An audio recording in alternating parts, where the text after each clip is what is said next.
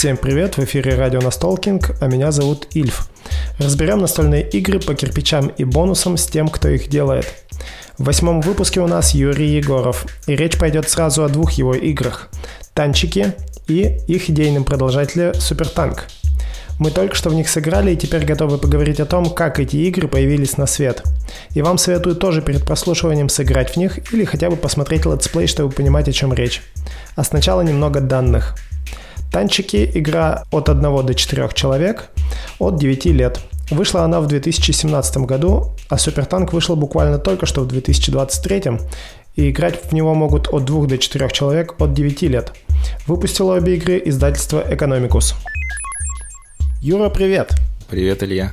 Расскажи о играх, которые мы только что сыграли. О чем они?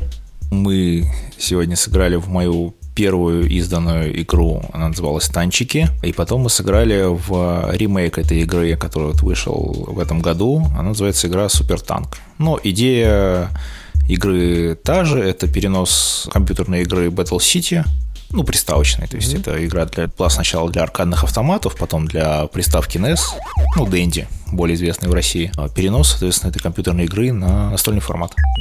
Тогда расскажи сначала про танчики, потом и про супертанк. А как это реализовано механически? Ну, вообще, если рассматривать оригинальную игру Battle City, то она кажется, что она достаточно простая для переноса в настольные, настольные игры, потому что там статичный экран, то есть статичное игровое поле, оно состоит из квадратов, 13 на 13 клеток. Танки двигаются по, ну, соответственно, по этим квадратам ортогонально.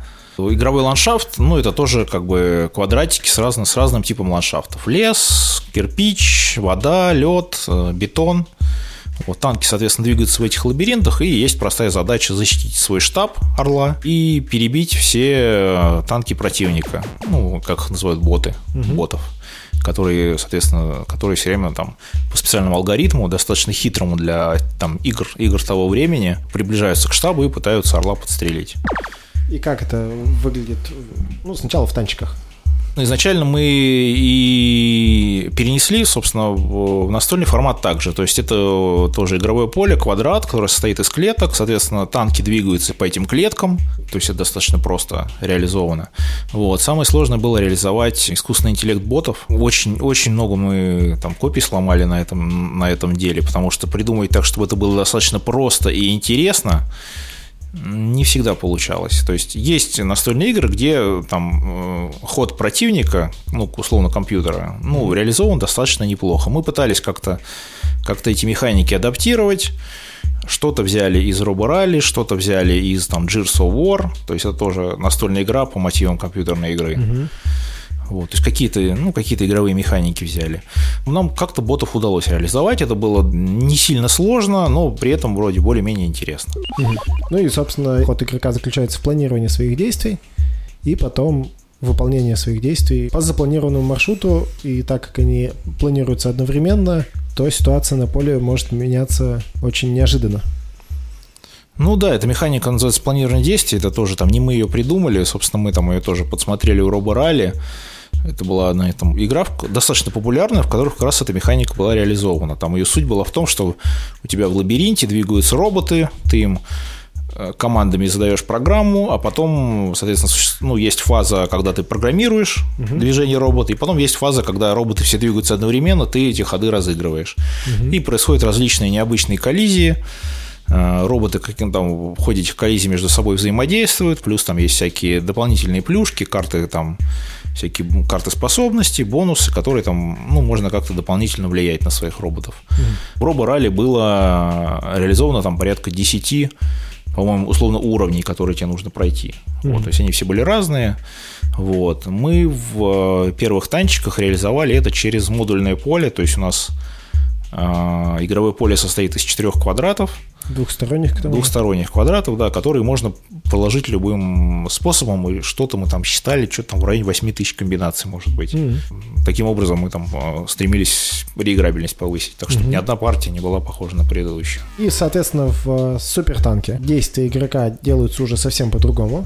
Как появилась идея сделать э, планирование действий и как она переросла во второй части в бросание кубиков, планирование того, сколько кубиков ты будешь бросать, но все равно остается рандом на этих кубиках, что может и не выпасть нужного действия.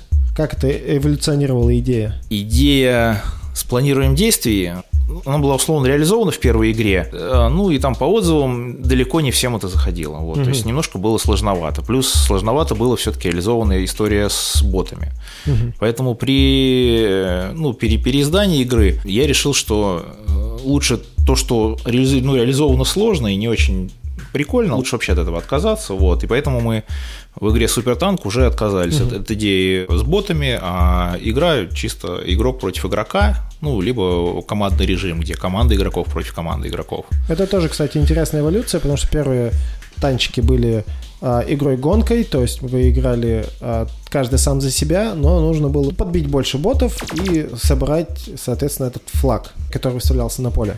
А здесь играется PvP, то есть друг против друга.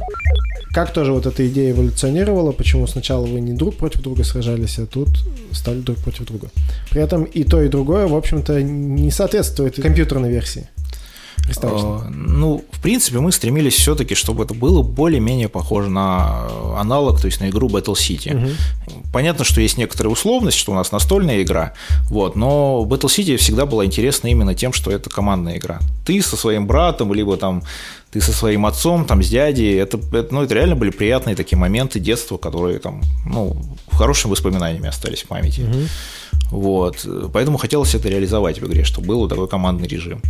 Вот, поэтому в танчиках есть, э, ну, в супертанке есть режим игры 2, 2 на 1, либо 2 на 2. И, в принципе, если с точки зрения именно, ну, геймдизайна посмотреть, да, то, в принципе, ну, у тебя есть, по сути, задача обороны штаба и есть задача э, перебить всех противников. То есть это, в принципе, тоже пересекается хорошо с оригинальной игрой, с оригинальной Battle City. Угу где у тебя, по сути, те же две задачи. Защитить штаб и как можно быстрее перебить всех противников. Угу. Вот, так что, ну, мне кажется, там в текущий момент мы, ну, единственное, что не смогли реализовать именно в Супертанке, это вот режим игры против игры, против, против, против игры, да, ну, против ботов. Вот. Ну, я надеюсь, что, может быть, в следующих изданиях мы все-таки найдем какое-то решение. То есть еще предполагается третья часть. Ну, посмотрим, да, как, как сейчас эта игра зайдет. Ну, хочется, да, еще. А, такой вопрос. С чего начиналась разработка танчика в первой части? На какой стадии она была передана на доработку уже издателю? И потом, что дальше в этой игре издатель менял сам на свое усмотрение? Как появилась идея? Ну, собственно, все было с идеей о том, что я там очень люблю танчики. Мне приятны эти воспоминания о детстве, которые мы там проводили за приставкой, потому Но что это у всех было. для нас это, ну, приставка, ну, по тем временам это было что-то вообще, типа, не знаю, как битые по затылку огрели. Вот, потому что, ну, мы реально, как бы, у чувака, у которого была приставка, у одного из первых появилась, там такая толпа у него дома собиралась. Вот, то есть весь двор приходил, и все смотрели, там еще как с пистолета стреляют в экран. Это, ну, это вообще просто мозг взорвало. Вот.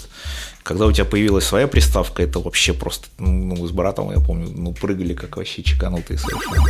Вот. Собственно, о танчике была одной из самых популярных игр, и она, ну, она была она самая распространенная, наверное. С приставкой обычно шел какой-то дефолтный картридж, там 999 тысяч миллионов игр. И там все 999 тысяч это просто танчики, только разные уровни. Да-да-да. Вот, либо там какие-то разные там взломанные китайские режимы, где там у тебя там суперснаряды, какие-то там дополнительные бонусы, mm-hmm. ну, какие-то там дополнительные механики необычные какие китайцы там придумывали. Вот. И Дэнди, ну, всегда ассоциировалась с танчиками, как бы это, ну, я сейчас иногда еще у них играю. Вот. Там, и, и, там, и мой ребенок, он как бы эту игру знает. Дети знают танчики по, ну, по, по ее уже версиям на мобилках. Mm-hmm. Вот. Причем именно просто оригинальная игра перенесена на мобилки. Вот. Ребенок у меня как бы знает игру, мы с ним иногда играем.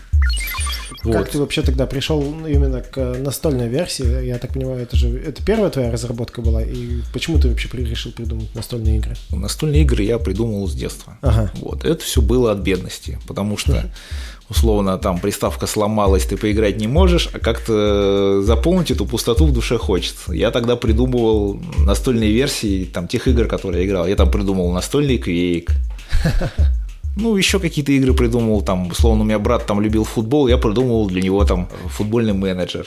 Ага. Вот, то есть, типа, ты там управляешь футбольной командой, стадионом, вот это все. Прикольно. Это все от бедности, да, потому что там, условно, у друга был компьютер, и я видел, у него была возможность играть в эти компьютерные игры постоянно, у меня такой возможности не было, вот, поэтому я как бы сам для себя придумал настольные игры. А, И то, что уже в более сознательном возрасте я там к этому вернулся, ну, как бы, да, ты пытаешься как-то реализовать свои детские, детские какие-то нереализованные амбиции, не знаю, как это Ну, и, еще ты, назвать. и ты решил придумать танчики.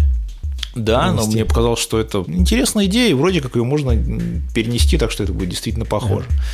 Ну, в итоге, видишь, как бы реализовать прям совсем то, что как я хотел, это все получилось только вот спустя пять лет. Ну, как, там, как, я, как я за все за это взялся.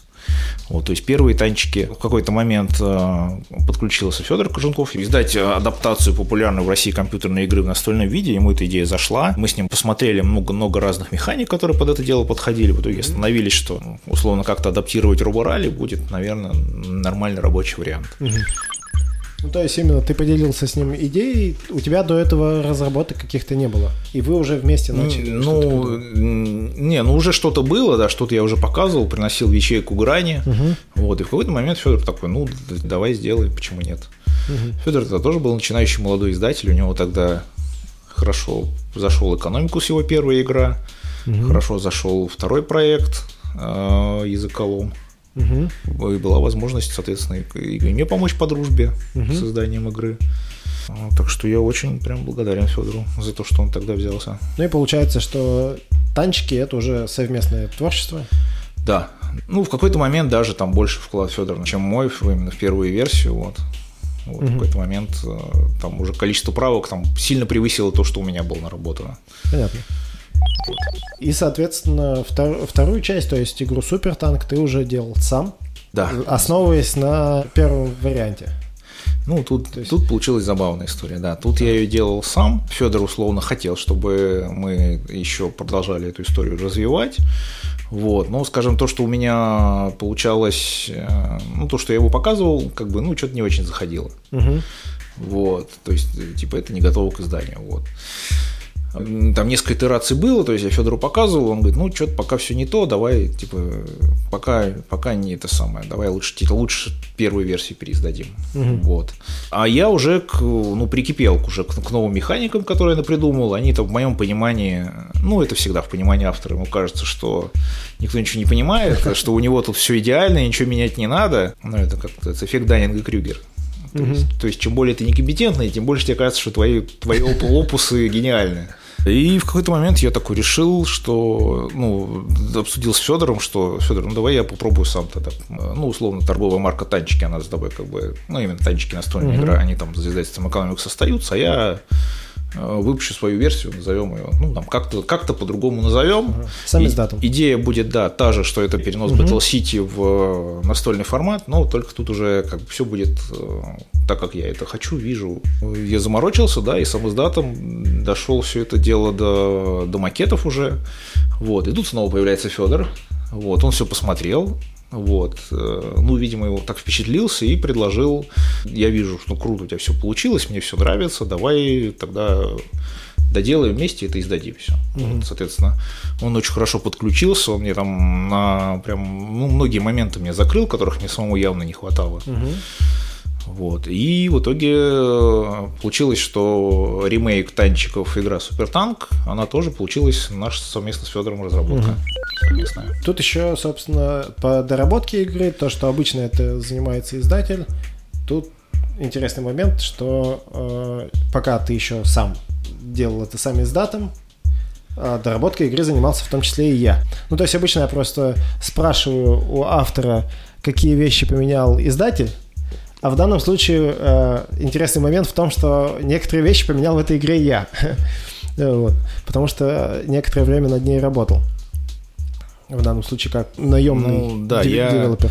Я Илье очень благодарен, да, потому что, ну, вообще, как бы разработка настольной игры, это ты в одного это не можешь делать, хотя, хотя может, тебе надо это все тестировать. Либо тебе нужно, нужно уметь тестировать это все в голове, там, как Юра Журавлев делает, у себя в голове все тестирует. Мгм. Вот, поэтому, когда Илья подключился, у нас прям, да, очень хорошо все пошло, как бы я исключительно доволен, что получилось в итоге. Ну и вот как раз я просто хочу со своей стороны рассказать, какие были изменения и почему как раз одному до конца делать не стоит. Потому что это, опять же, тот же эффект, когда тебе кажется, что все, что ты придумал, это очень интересно, но нужна какая-то сторонняя голова, которая будет э, отсматривать и говорить, что вот это слишком сложно, это вот явно лишнее, это не соответствует немножко тематике, а это вот может быть очень хорошо соответствует тематике, но не соответствует сложности игры и, например, переусложняет игру даже несмотря на то, что это очень красиво и здорово, но оно игру очень сильно переусложняет, и это нужно выкинуть в какой-то момент. Автору это сделать сложно, и для этого, собственно, и нужен обычно или издатель, или э, девелопер игры, который сможет такие моменты найти и э, на них указать. В том числе мы как раз сильно пофиксили всякие жетоны с эффектами, чтобы они были более универсальные, не было по несколько эффектов на одном жетоне, чтобы каждый жетон это один эффект по умолчанию работает понятным образом. Сделали и много тестировали способности персонажей. Изначально, по-моему, там танки все были одинаковые. И, по-моему, способности мы уже делали вместе. Ну, была идея, но она, мы, мы, она вообще была не оттестирована. Ага. То есть, да, способности точно. даже были придуманы, но толком сыграть нужное количество партий я в одиночку не мог. И мой ребенок, например, уже все отказывался в танчики играть просто. У него уже, у него же изжога от них была, сколько он в них играл партий. А и мы вот. несколько недель с Юрой каждый вечер собирались, играли партию, тестировали разные способности.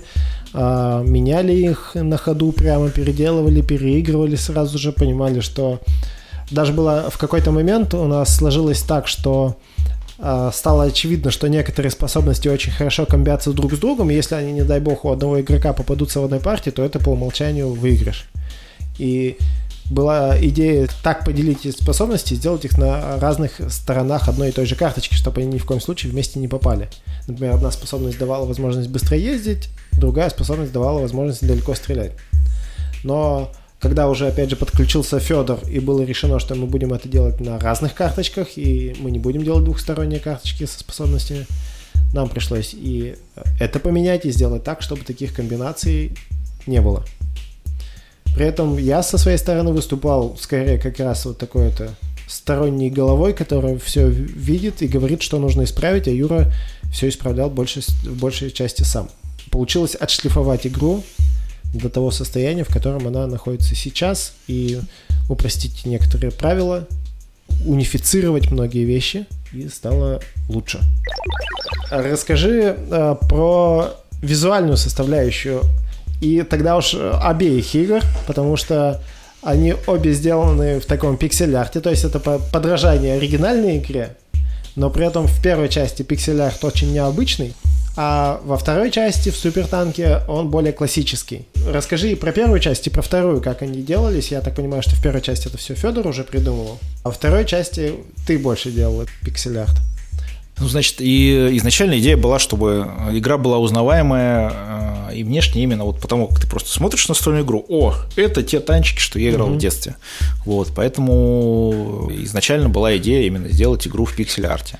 Во время, как раз вот. моей, перебью немножко, во время моей работы в магазине, э, первые танчики, собственно, они так себя и продавали, потому что стоило им просто на видном месте оказаться, как заходит человек, видит, говорит, о, это же те самые танчики и это автопродажа. А, ну, там есть нюанс, да, некоторые, что мы э, взяли условно пиксель-арт оригинальной игры и сделали его вокселями. То есть это художник в 3D-редакторе угу. сделал эти пиксели объемными. Угу. Вот. И там на ТСРе даже был по, по этому поводу, там можно почитать комментарии, там ну, возникли некоторые споры по поводу того, что является ли это плагиатом оригинального арта, не является, про, работал ли художник или прохалявил, в общем, там э, а, ну, это была такая обсуждаемая тема. Вот. А, но да, игра зато сразу узнавалась э, мгновенно, то есть отсылала прямо к оригинальной игре. Ну, вот. на мой вкус, это очень необычная вариация пиксель-арта, и она при этом сделана именно интересно. Потому что раньше я такого пиксель-арта не видел, и это выглядит эффектно.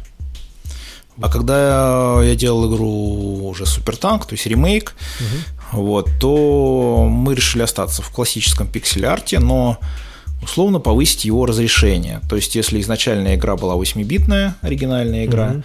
то здесь мы, ну, я пытался визуализировать, как бы она выглядела, если бы она была там либо 16, либо 32-битная. То есть, если бы она выходила не на приставке Dendy NES, да, а там на Sega, либо там на Super Nintendo, на, на, на каких-то таких угу. платформах. Вот, соответственно, мы повысили разрешение спрайтов, пересовали все спрайты абсолютно, то есть тут уже как бы ну, ни, ни у кого не возникнет э, претензий о том, что мы там просто украли арт. Да, он, он ну, стилистически это те же объекты, то те же танчики, звездочки, лопатки. Там, Ландшафт. А, да, ландшафт, Очень но он, он, он полностью переработан, соответственно, мы в этом плане постарались. И второй момент, мы, который мне тоже лично самому очень, очень нравится. А, во-первых, ну, во-первых, я сам этот пиксель-арт рисовал. Ну, то есть mm-hmm. до какого-то момента я его сам довел, в дальнейшем там его допиливали художники, хорошие уже именно профессиональные художники. Вот, и я исключительно доволен тем, что получилось. Вот. А, мне очень приятно, что мне удалось, допустим, в игру добавить а, карточки персонажей. Ну, они называются угу. генералы. А, референсом у нас была игра Broforce, это известная пиксельная стрелялка, угу. вот, где основные персонажи игры – это герои боевиков 80-х, 90-х угу. годов. Ну, мне показалось, что это хорошая идея, именно в танчиках тоже эту ностальгию как-то передать по этим вот, видеосалонам, боевикам там 80-х годов. Вот поэтому в игре, в игре у нас фигурирует ну, некая пародия на, на персонажей этих боевиков. То есть э, это, ну, в общем-то, тоже персонажи из Брофорс, Терминатор, угу. там Робокоп, там Джон Рэмбо. Ну, это стилизованные пиксельные человечки. И, ну, по, по механике игры каждый персонаж сидит такой, ну, каждый генерал сидит в танке и дает какую-то уникальную способность танку. Угу. То за счет этого мы там повысили э, реиграбельность.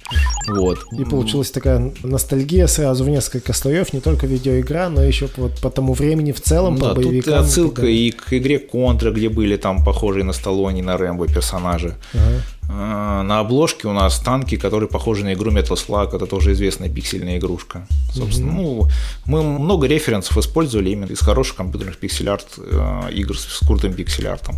Вот, мы даже анимировали этих персонажей, там, mm-hmm. мы использовали их для предзаказа, мы использовали их как промо, это была одна из сверхцелей предзаказа.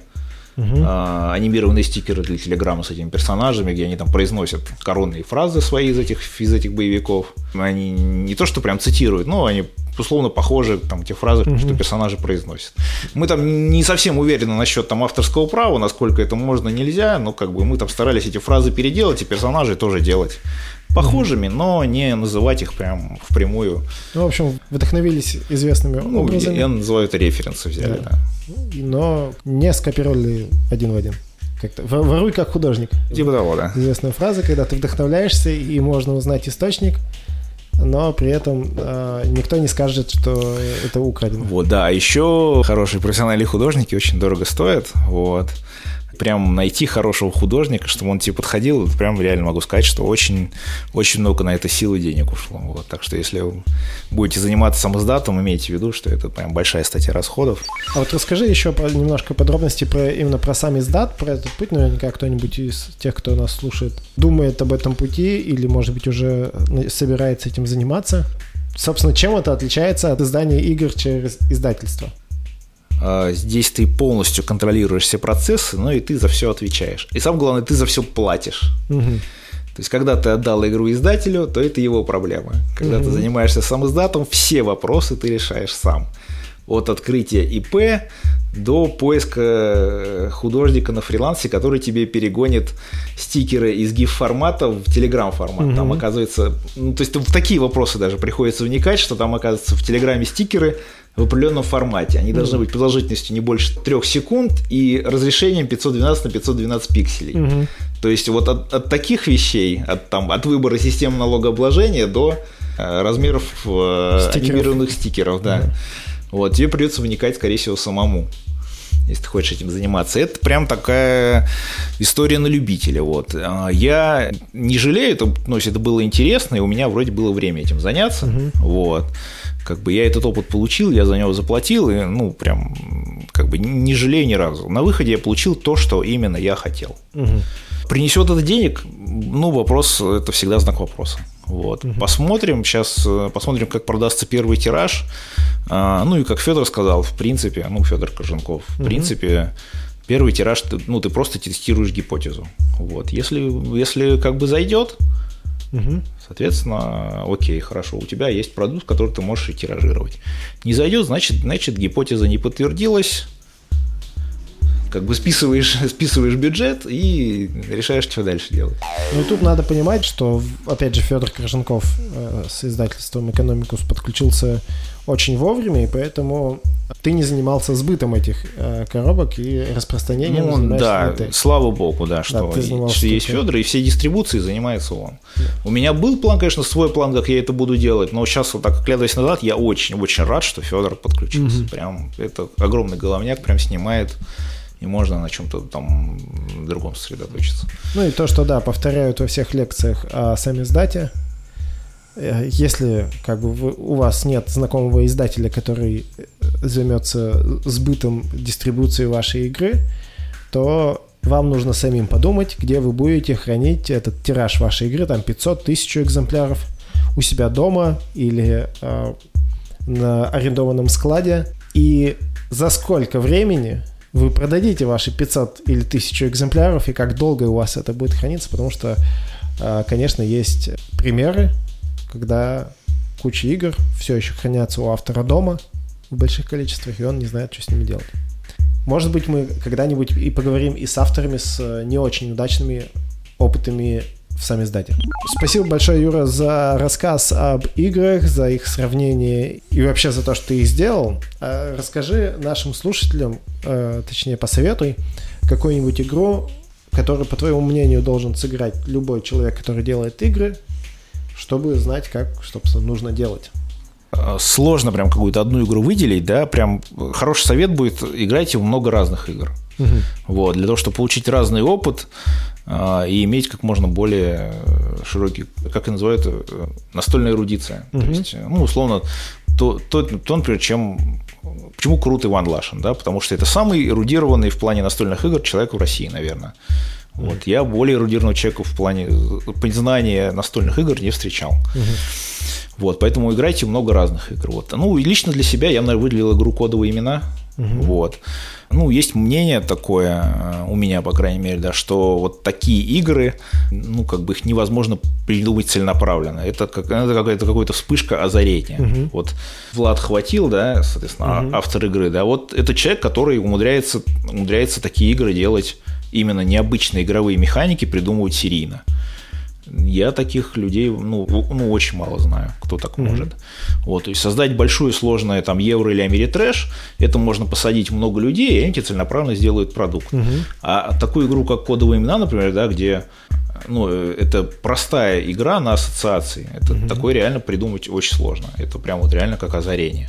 Потому что тут нужно, блин, даже не знаю, тут нужно и психологию, и социологию, Э, ну, в многих сферах хорошо разбираться, чтобы такие вещи придумать. То есть в чем фишка кодовых имен, да, то что могут люди, опять же, с разной степенью эрудиции играть. Угу. Вот. Игроки соревнуются в том, насколько твой ассоциативный ряд совпадает с ассоциативным рядом других игроков. Это не то, что кто умнее, кто глупее, а это чуть более глубже и более интереснее. Большое спасибо.